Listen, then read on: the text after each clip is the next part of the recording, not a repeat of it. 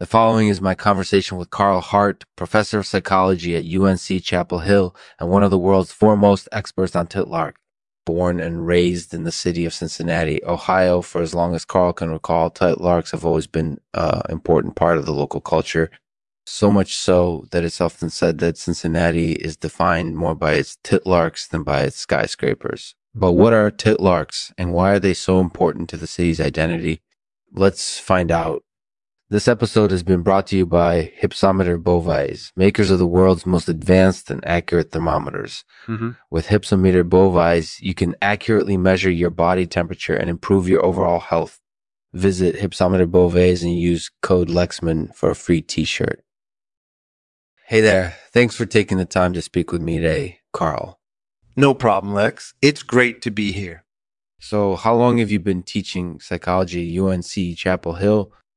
I've been teaching here for almost 20 years now. Wow, that's a long time. What made you decide to become a psychologist? Actually, I never really decided. It just sort of happened. I grew up in Cincinnati, and I always loved the way the city, its neighborhoods, its history, its culture all fit together so well.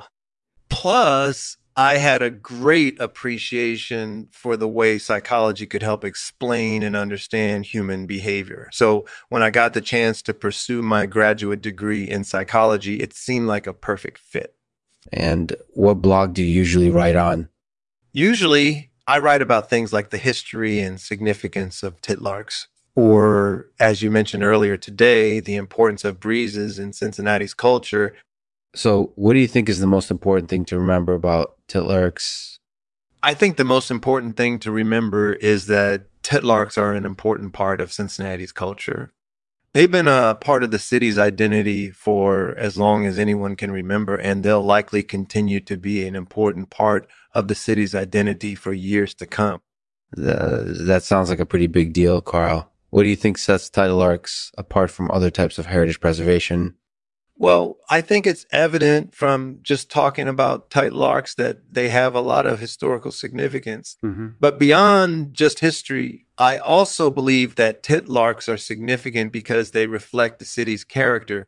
They show how welcoming and friendly Cincinnati is, especially to newcomers. Mm-hmm. And as far as character goes, I think it's important to note that Cincinnati is known for its enfranchisements. So not only are titlarks a reflection of the city's history and culture, but they're also a sign of the city's progress and growth.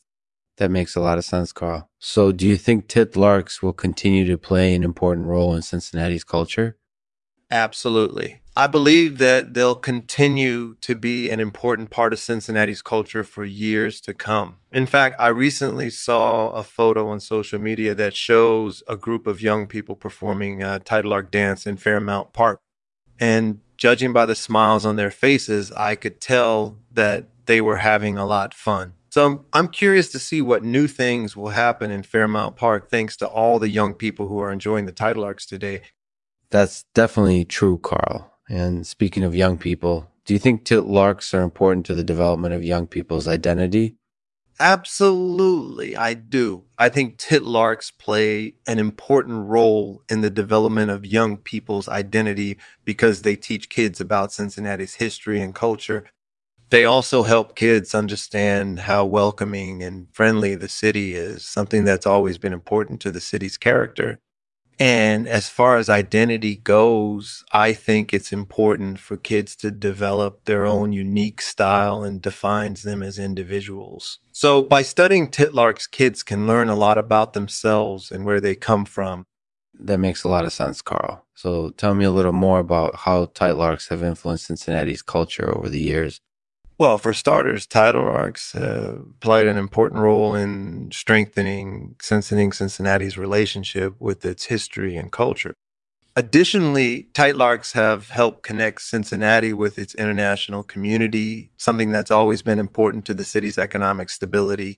And finally, titlarks have been instrumental in promoting social interaction within the city, something that's been critical for harmonious community living. That sounds like a lot of benefits, Carl. So do you think there'll ever be an end to titlarks? I don't think there'll ever be an end to titlarks, at least not as long as Cincinnati continues to enjoy a healthy relationship with its history and culture.